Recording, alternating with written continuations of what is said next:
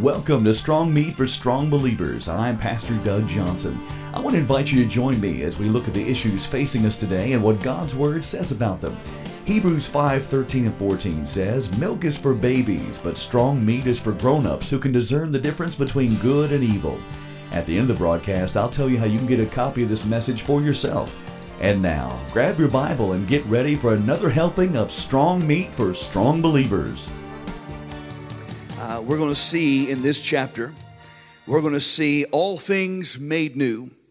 And we're going to see the millennial reign of Christ, and we're going to see also the great white throne judgment at the end of the chapter. So I'll give you just a moment to turn there in your Bibles to Revelation chapter 20.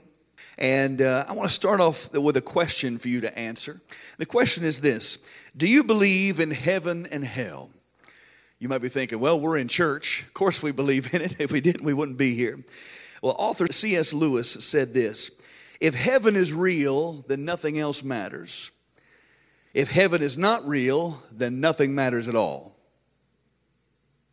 If heaven is real, then nothing else matters except heaven and what heaven wants us to do. But if heaven isn't real, then nothing matters at all. So, does it matter that heaven is real? Yes, it does. Does it matter if hell is real? Well, that's like asking, does it matter if life has consequences or not? Of course, it matters. If there are no consequences in life and there are no consequences for our decisions and the way we do things, then uh, uh, we're going to have utter chaos break out. It does matter, and it does matter for eternity. Now, in our last study, at the end of chapter 19, a lot of people were dead by the end of the Battle of Armageddon. Jesus came back to earth and his bride came with him. The Antichrist and the false prophet were thrown in the lake of fire. But there's one more enemy left. The one who started this whole rebellion against God, he still has to be dealt with. And that's what we're going to see here in Revelation chapter 20. So let's begin now with Revelation 20, beginning with verse 1. John says, And I saw an angel come down from heaven, having the key of the bottomless pit and a great chain in his hand. And he laid hold on the dragon, that old serpent, which is the devil and Satan, and bound him a thousand years, and cast him into the bottomless pit, and shut him up, and set a seal upon him, that he should deceive the nations no more, till the thousand years should be fulfilled. And after that, he must be loosed a little season. Now, we'll stop right there just for a moment. So we see here that Satan is bound in the bottomless pit for a thousand years where he can't deceive anyone anymore. Now, this is the same bottomless pit, the same abyss that the demon locusts came out of. You remember those a few chapters earlier? But the difference this time is Satan is bound and he is sealed in, where he absolutely cannot get out. He is sealed in. However, he is let loose one last time, and we'll get into that a little later on in the service tonight. But now, during this thousand years, everything is made right. There's no more false religions. There's no more corrupt economy. There's no more political upheavals. None of that. Jesus makes everything right, and Jesus brings perfect peace to the earth. Now, some people say the word millennium is not in the Bible, and that's true. It is a Latin word that simply means 1,000. So when you hear the word millennium or millennial, it means a thousand. That's what it means. So when people talk about the millennial reign, it refers to the thousand year reign of Christ here on this earth. But some people who say, well, the word millennium is not in the Bible, so I don't believe it. They use that as an excuse that it's not going to happen. Well, just because the word uh, isn't in the Bible doesn't mean it's not going to happen. Uh, you know, the word rapture is not in the Bible. It's a word that we use to uh, describe the catching away of the church when Jesus comes back. But that does not mean that it's not going to happen. The church is going to be caught up or raptured to heaven. Uh, that's the blessed hope of the church, and we see evidence of that throughout the Bible. And we're going to see evidence of this uh, for the millennium as well here when we read this. So, as we read through this chapter, chapter 20, I, I want you to count how many times John uses the phrase thousand years, okay? Just underline it in your Bible, you can keep track of it. And so we've already, he's already said it several times there in the first three verses. Let's look again now at verse 4. And I saw thrones, and they sat upon them, and judgment was given unto them. And I saw the souls of them that were beheaded for the witness of Jesus and for the word of God and which had not worshipped the beast, neither his image, neither had received his mark upon their foreheads or in their hands, and they lived and reigned with Christ a thousand years. But the rest of the dead lived not again until the thousand years were finished. This is the first resurrection. Blessed and holy is he that hath part in the first resurrection.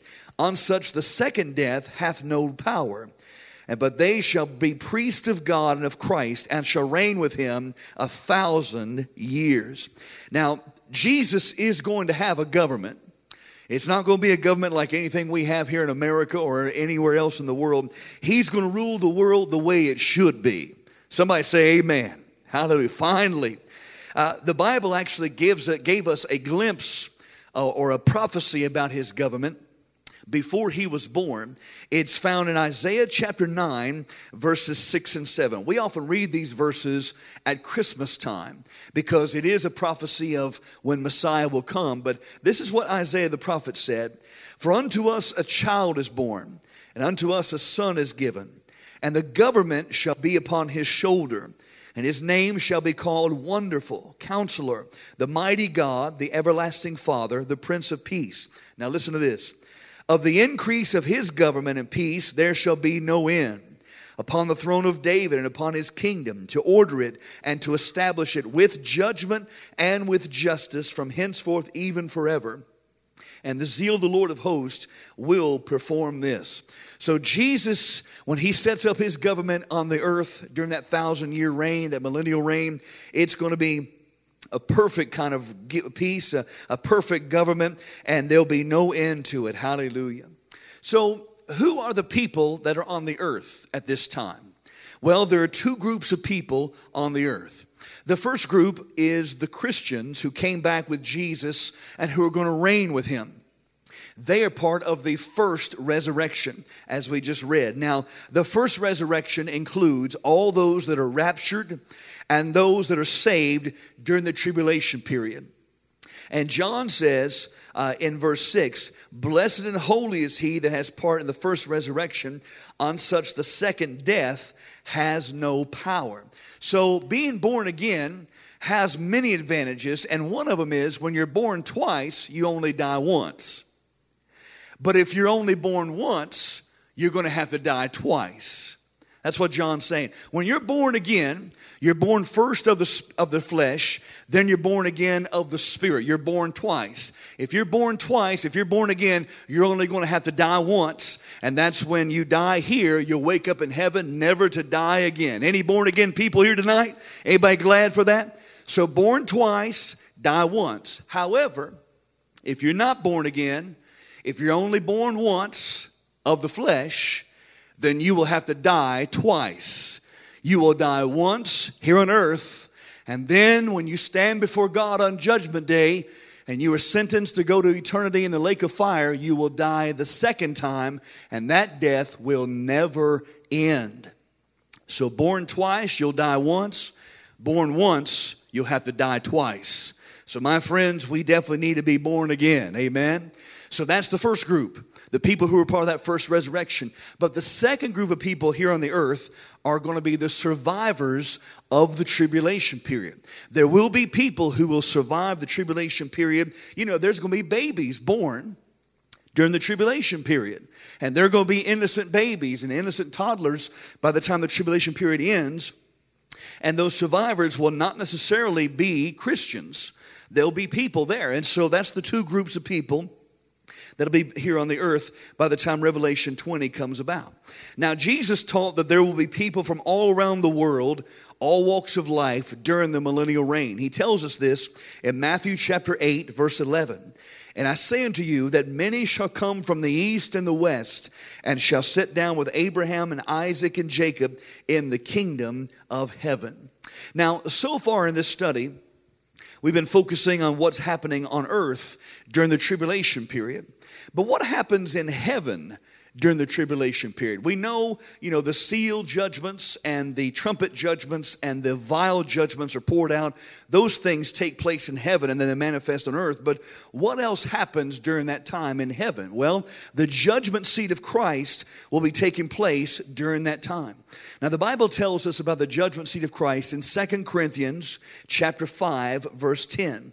Paul says, "For we must all appear before the judgment seat of Christ." That everyone may receive the things done in his body according to that he has done, whether it be good or bad. Now, on that day, this, is, this judgment is for Christians. This is the one that, that, that, all believers will go to. They will stand before Jesus, and Jesus will judge us for the things we did here on earth. Now, believers will not be judged for sin because our sins have been washed away by Jesus' blood when we were saved. So, this is not a judgment for sin, this is a judgment of our works. The things that we did for God or did not do for God here on earth, that's what this judgment seat is for. Uh, keep your finger in Revelation 20. We'll come back to that, but let's go over to 1 Corinthians chapter 3. 1 Corinthians chapter 3 Paul goes into a little more detail about our works. 1 Corinthians chapter 3, verses 11 through 15. He says this in verse 11 For other foundation can no man lay than that is laid, which is Jesus Christ. Now, if any man build upon this foundation gold, silver, precious stones, wood, hay, and stubble, wood, hay, and stubble, Every man's work shall be made manifest, for the day shall declare it, because it shall be revealed by fire. And the fire shall try every man's work of what sort it is. If any man's work abide, which he has built thereupon, he shall receive a reward. If any man's work shall be burned, he shall suffer loss, but he himself shall be saved, yet so as by fire.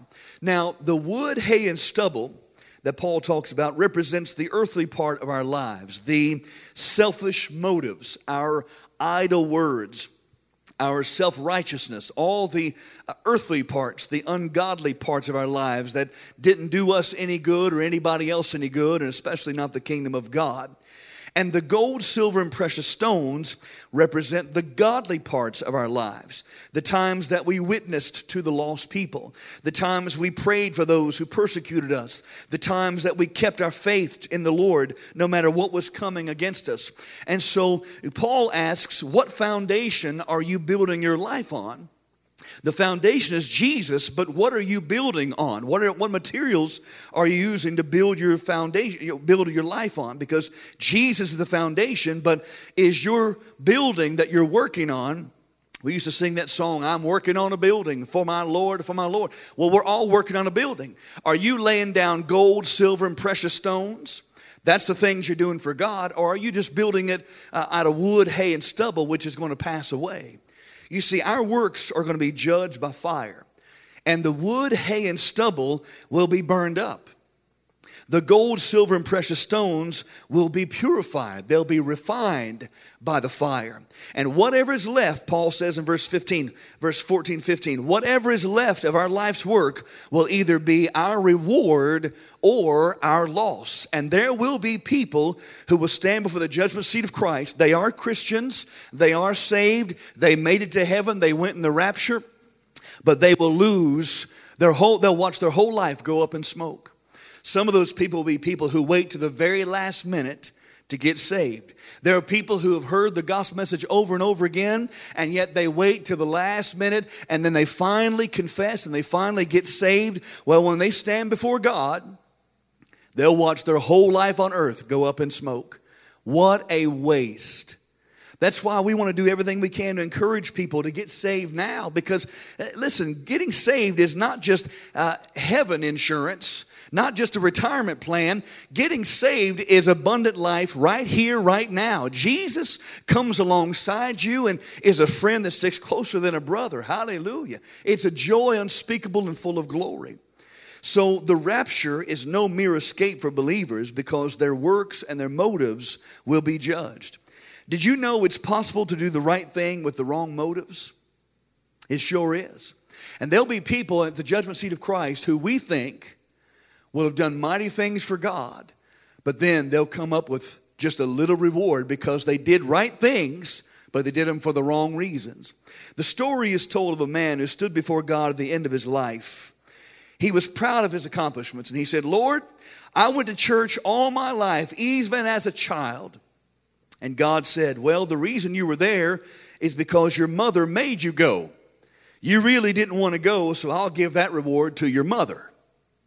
So the man says, Well, Lord, I gave money to the church and missions programs every time the offering plate was passed. And God said, Well, the reason you gave is because you love the recognition and the plaques you received on earth. So you've already received your reward for that. Well, the man said, Now, Lord, you know how I sang your praises all around the country. Many people were saved because of my singing. And God said, The reason you sang is because you loved the attention and the applause and the money it brought. And when his whole life was judged, he ended up with a thimble sized crown as his life's reward. Now, of course, that's a fictional story, but I wonder how many people that'll actually be true of. Listen to me, brothers and sisters. Don't live 70, 80, 90, 100 years in this life and then watch it all go up in smoke because you were doing good things, but you did them for the wrong reasons. Listen, make sure you do the right things for God and with the right motives because that's the only way it's going to count. And my friend, it doesn't matter if you ever get any recognition here on earth or not. When you stand before God, you want to have you want to have something to show for your life's work here on earth. And that's why, my friends, we need to be about our Father's business. That's why believers worldwide need to measure themselves not according to the world, but according to the Word. Not according to men, but according to the Master. Not according to the temporary, but according to the eternal. Leave a legacy behind, a legacy that you won't be ashamed when you stand before the judgment seat of Christ. We shouldn't wait until we get to heaven and then hope we did enough for the Lord. Jesus said this in Matthew 5 16. Let your light so shine before men that they may see your good works and glorify your Father which is in heaven. Basically, our works are being judged now by the people who are watching our lives. And we are to live in such a way that people who watch us will be drawn closer to Christ by the way that we live. St. Francis of Assisi said this one time, and I quote Preach the gospel at all times, if necessary, use words. And what he meant was this our actions speak louder than words ever will. And people are watching our actions. Do you realize tonight your neighbors know whether you're in church tonight or not? They see, they know when your car is gone on Sunday morning. They know when your car is gone Sunday night. They know. Yet people are watching. You don't even know it, but I promise you. Now, I'm not trying to make you paranoid. I'm just letting you know your actions speak louder than your words. And people are watching us. And when the trumpet sounds, you won't have time to stop and think about whether you did enough for God or not. We need to make sure we're doing everything we can. Every day that God gives us, let's make the most of it and do everything we can can to bring glory to God. Amen? Now, when studying the end times, there are many different interpretations of scriptures. As we've learned during our study of the rapture and the tribulation, there are different views held by different groups as to when, how, and where these events will take place. Well, the millennial reign is no different. There are several questions that people ask, like, is the millennial happening now? Uh, is it symbolic or will it actually happen in the future? Now, in order to understand what the Bible says or teaches about a given subject, it's always a good idea to seek the meaning of a passage within its context and then also within the Bible as a whole. For example, Genesis chapter 3, we read how Eve was deceived by a serpent. So we need to look at the whole Bible to determine if it was a regular snake or if it was something else that tempted Eve. So, first, the book of Genesis tells us that this serpent had knowledge and abilities that ordinary snakes don't have. I mean, number one, he talked. Okay, I don't know if a talk, I don't know if a snake's been talking to you lately or not, but I haven't met one of those yet. But this one did. He talked, and then also he was able to tempt people into disobeying God. Now, regular snakes don't do that. And then we read in Revelation 20, verse 2, we read it just a few moments ago, it says, and he laid hold on the dragon, that old serpent, which is the devil and Satan, and bound him a thousand years. So, just a quick example by taking the whole Bible together, putting things in place, we see from the literal interpretation of Scripture that the serpent who tempted Eve was actually Satan. So that's the way it is. That's what I've been doing with this study in the, in the book of Revelation. Again, I haven't been going too deep with it. I just want to kind of give you a good basic groundwork of the book of Revelation, a basic understanding of it. But when it comes to the millennial reign, there are three different views that people take of the millennial reign. Those three are the first one is called the amillennialist view. The amillennialist view. The second one is the post millennialist view. Now, post means after. So that's the after millennial view. And the third view is the pre millennialist view. Now, pre means before. So that's the before millennial view. So the first one is the a millennialist view. That teaches the millennium is happening right now. Those who believe this say that there's no literal reign of Christ on the earth, that Satan was bound at the cross and we're reigning with Christ inside of us right now. Now, those who believe that, that's what they believe. But the problem with that view is this governments are still rebelling against God. Thousands of people are being killed every day for Jesus. So, where is the peace? Uh, nothing has been made right in the world. Things are still falling apart. So, I don't believe in the amillennialist view, all right? That's just where I stand. The second view, as I told you before, is the post or after millennial reign view. Now, this teaches that Christ will not come back until after a that long period of peace on the earth when the earth when the world has been converted. Basically the affairs of earth will get better and better and it's the church's mission to set up christ's kingdom for him and then he will come. Now that's also known as the kingdom now preaching well, the problem with this view is the world is not getting better and better, it's actually getting worse. And Jesus tells us that there will be a great falling away before he comes back. And we're starting to see that now. I mean, look around you. Look at all the empty pews around you tonight. People just don't care about the things of God anymore. People are losing interest. They're falling away from God. They're falling away from the faith. And so we're seeing that. So you see, we see that, yes, the church is still here. The church is still preaching the gospel. People are still being saved. But again, I don't see how the kingdom is coming to pass now.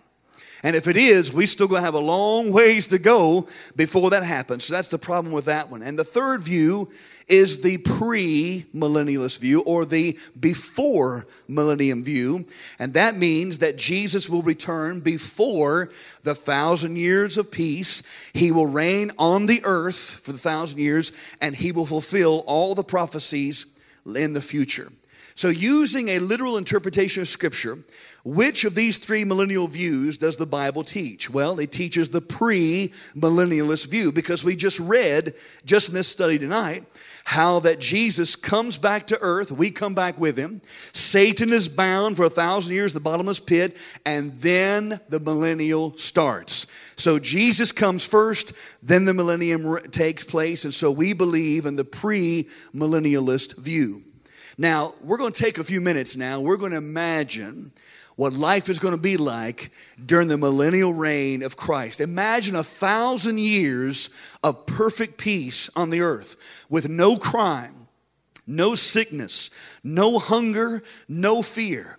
The millennial reign will take place on this earth. Now, that's important to understand because today we hear a lot of bad news about global warming, about depletion of the ozone layer, how that we're destroying our earth. But the Bible teaches this earth right here is going to last another 1,000 years at least, and that's not counting the tribulation period. So we've got at least another 1,007 years that this earth, this earth will exist. So don't live in fear that Mother Earth is dying because our Heavenly Father knows the future and He knows what He's doing. Hallelujah. Now, does that mean that we should disregard everything we're hearing and, and we shouldn't take care of our planet? No.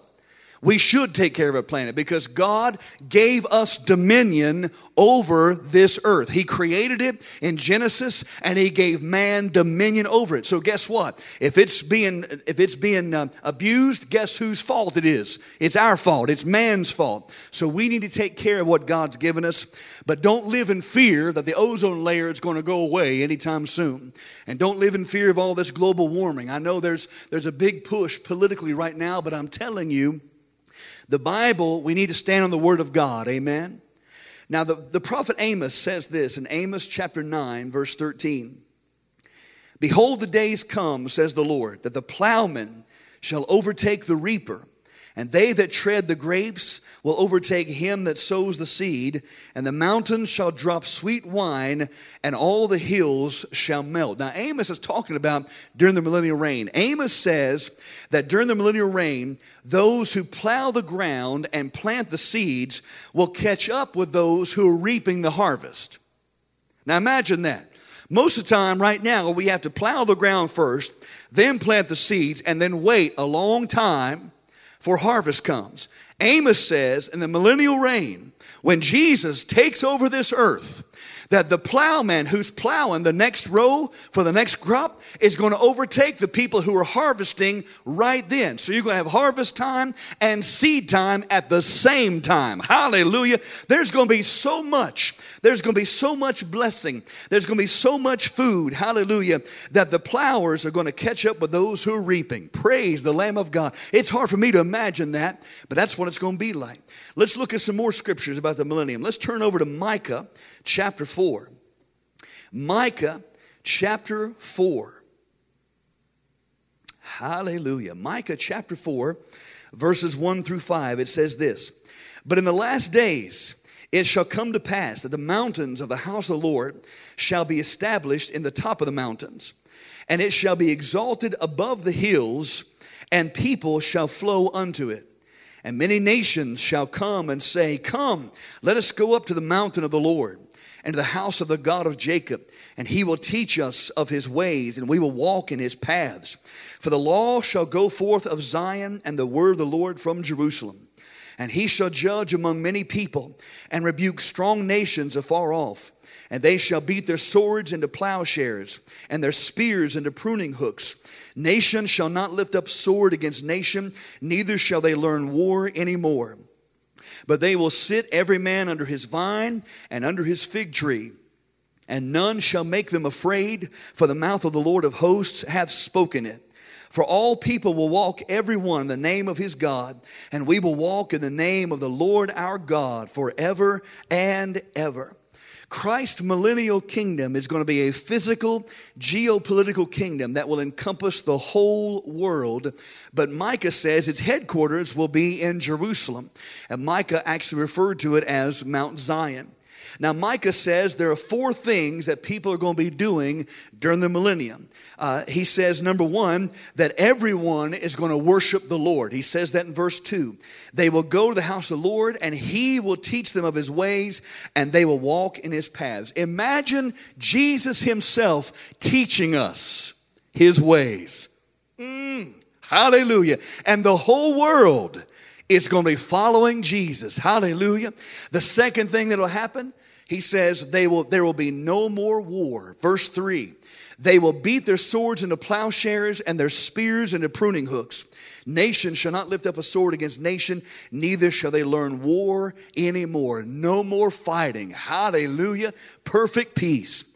The third thing that'll happen, there'll be no more fear.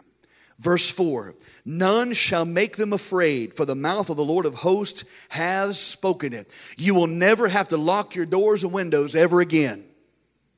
No fear for nothing. You'll never have to worry about anybody coming and get your stuff. No fear. Hallelujah. And the Lord has spoken it, so it will happen.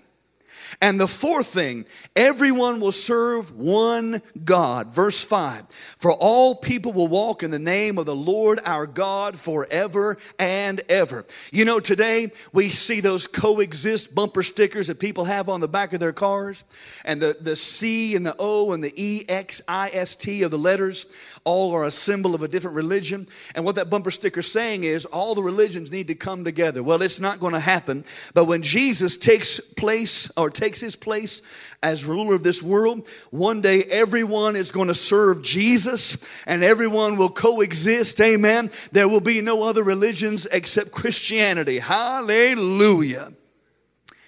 And that, fulfill, that, that first commandment, you'll have no other gods before me, we'll see the fulfillment of that in the millennial reign, and we'll see what, a, what an effect it has on the world. Now, the government during the millennial reign will be a theocracy. That means a system of government in which leaders rule in the name of God. All the leaders will be Christians. Hallelujah. Can you imagine that? Woo! Everybody will be ruling in the name of God.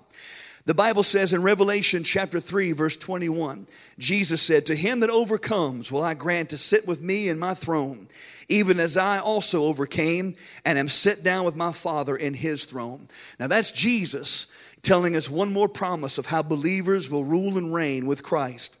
And the thing is, not only will the millennial reign affect people, but even the animal kingdom is going to be affected. Let's turn now to Isaiah chapter 11. I want to show you this. Isaiah chapter 11, verses 6 through 9. The prophet Isaiah got to prophesy about this, the millennial reign. And he's, he, in these verses, he focuses on the animal kingdom. Isaiah 11, verse 6. The wolf also shall dwell with the lamb, and the leopard shall lie down with the kid, and the calf and the young lion and the fatling together, and a little child shall lead them. And the cow and the bear will feed side by side. Their young ones shall lie down together and the lion shall eat straw like the ox. And the sucking child shall play on the hole of the cobra, and the weaned child shall put his hand on the viper's den. They will not hurt nor destroy in all my holy mountain. For the earth shall be full of the knowledge of the Lord as the waters cover the sea. Now, Isaiah gives nine examples of how the millennial reign will affect the animal kingdom. Can you imagine a wolf living with a lamb and not hurting it?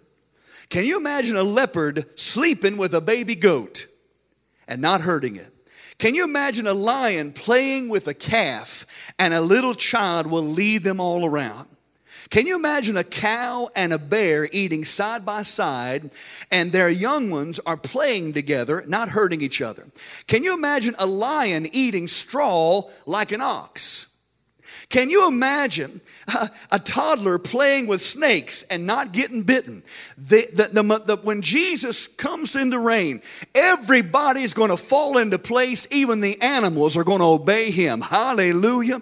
Brothers and sisters, the wild animals will change from carnivores to vegetarians. That's amazing to me. But you know, the God who created them can command them what they can eat and what they can't. Amen? In fact, that was the way it was in the world before Noah's flood. When you read Genesis up through chapter 6, you'll realize that just before Noah's flood, man and beast were all vegetarian. Now, that would also explain how man and dinosaur could live together peacefully on the earth and they wouldn't hurt each other. They were all vegetarians.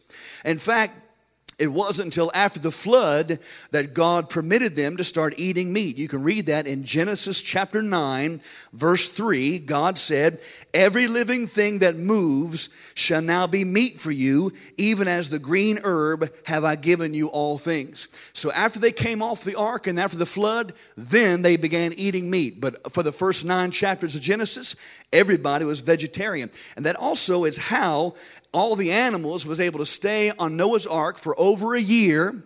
And yes, they were there over a year. It wasn't just 40 days, it wasn't a little cruise. They were on there for a year and 10 days. You can look it up in Genesis. And they weren't, and none of the animals hurt each other. You know why? Because they were all vegetarian. Even the people, they were all vegetarian. There was chickens running around, but nobody wanted chicken. There was turkeys running around, but nobody wanted a turkey leg. Everybody ate were vegetarians, and that's how Noah was able to get all the food on the ark, and they were all able to eat. It's amazing when you read the Bible for yourself, you realize God had it all planned out from the beginning, and here we are at the end of the Bible, and God still has it all planned out. Hallelujah. Let's turn now to Zechariah chapter 14. We're still talking about the millennial reign. Zechariah 14, verses 16 through 19. Verse 16 says this And it shall come to pass that everyone that is left of all the nations which came against Jerusalem shall even go up from year to year to worship the King, the Lord of hosts, and to keep the Feast of Tabernacles. And it shall be that whoso will not come up of all the families of the earth unto Jerusalem to worship the King, the Lord of hosts, even upon them shall be no rain. And if the family of Egypt go not up and come not, that have no rain, there shall be the plague wherewith the Lord will smite the heathen that come not up to keep the feast of tabernacles. This shall be the punishment of Egypt and the punishment of all nations that come not up to keep the feast of tabernacles. Now, Zechariah here prophesies there will be people left after the battle of Armageddon because not everybody wants to fight Jesus. and so these are the survivors that we were talking about earlier. These are the ones that we're going to rule and reign over. Now, I want you to notice what Zechariah said. During the millennial reign, everyone will still keep the Feast of Tabernacles. Now, why is that important? Well, we need to understand what the Feast of Tabernacles is. In the Old Testament, the Feast of Tabernacles was a seven day celebration in which the people lived in temporary huts. This was done to remind them of how their ancestors lived in tents in the wilderness. It was symbolic of declaring that they depended on God today just as much as their ancestors did back then. So it is a seven day celebration saying, Lord, we still depend on you. We need you now today just as much as our ancestors did when they were in the wilderness. That's what, the, that's what it's about. So, why will that be important in the, during the millennial reign? Because it will symbolize the final harvest of souls at the end of time and their total dependence on God. Because even today, we still need God today. Amen? We still depend on Him. Now, this is when the Bible prophesies that every knee will bow and every tongue will confess that Jesus Christ is Lord. Now, according to Zechariah, he said, Those people and nations that refuse to worship the Lord and keep the Feast of Tabernacles during the millennium will be stricken with drought and a plague. So God really takes this seriously even during that time. And so it's still going to be important during that time. All right. So we'll talk, well, that, that's enough for the millennial reign right now. Let's go back to Revelation chapter 20 and let's pick up with verse 7 of Revelation 20. Verse 7 And when the thousand years are expired, Satan shall be loosed out of his prison and shall go out to deceive the nations which are in the four quarters of the earth, Gog and Magog, to gather them together to battle, the number of whom is as the sand of the sea. And they went up on the breadth of the earth and compassed the camp of the saints about and the beloved city, and fire came down from God out of heaven and devoured them. And the devil that deceived them was cast in the lake of fire and brimstone, where the beast and the false prophet are, and shall be tormented day and night forever and ever. Now, I, my question of this text before I actually figured out what was going on, my question was always this Why is Satan released after the thousand years? I mean, listen, we've got perfect peace, everybody's in harmony, Satan is bound, just leave him there. Can I have an amen? Just, just, we've already dealt with, just leave him there. But the reason why he's let go is because those born during the millennium still have a choice to make. They still have to choose between Jesus or Satan. Because you imagine, I mean, listen, think about this. We have over 7 billion people on this planet right now. And that's with sickness and disease and natural disasters killing people by the thousands every day. Now, you imagine a thousand years of perfect peace. You talk about a population explosion, it's going to happen during that millennial reign. The whole world is going to be populated again. I don't know, I don't have any numbers here, but just, just imagine uh, you know, perfect peace. People are going to be raising families and having kids like crazy. And so there's going to be all kinds of people at the end of the millennial reign that haven't made the choice yet. Because here's the thing you know, God lets people decide who they want to serve. God doesn't want a bunch of robots serving Him because they're forced to.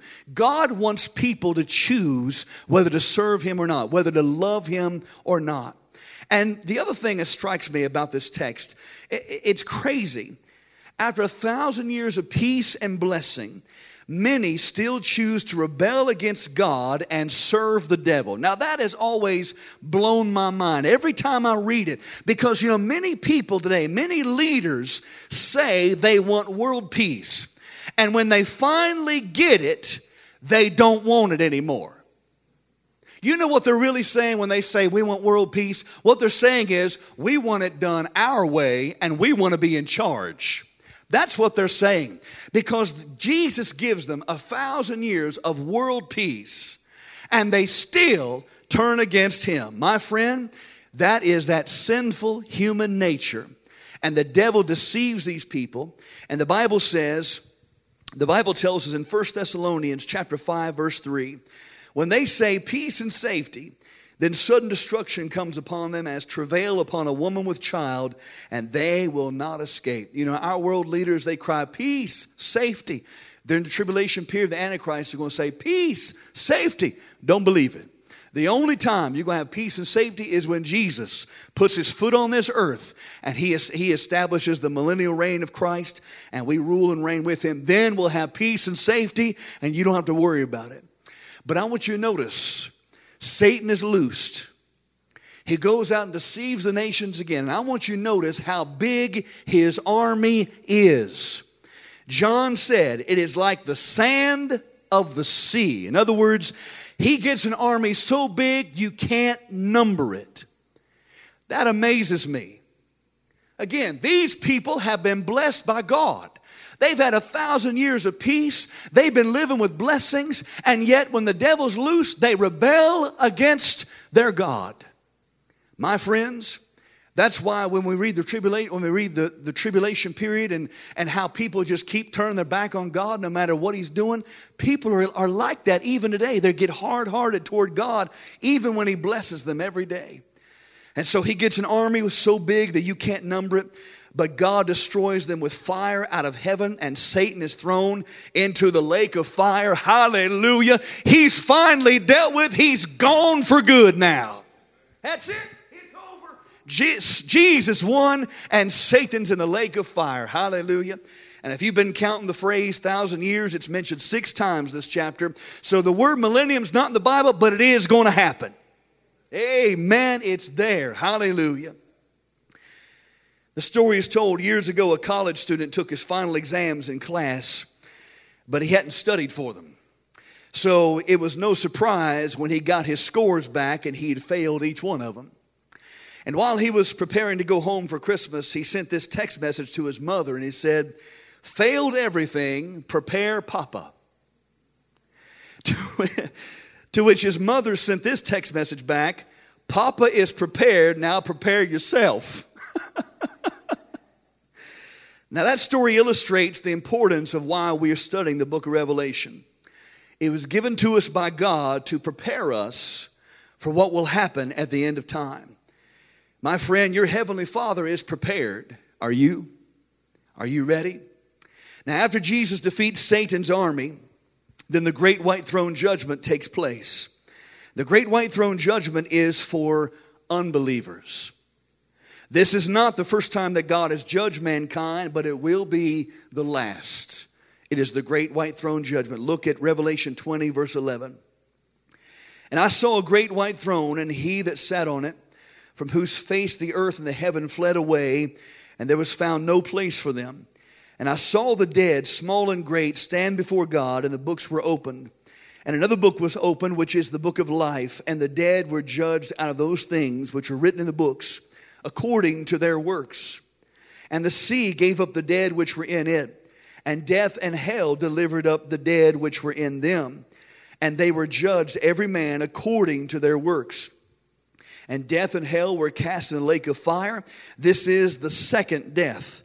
And whosoever was not found written in the book of life was cast into the lake of fire. Now, notice heaven and earth flee away from God's face at this final judgment.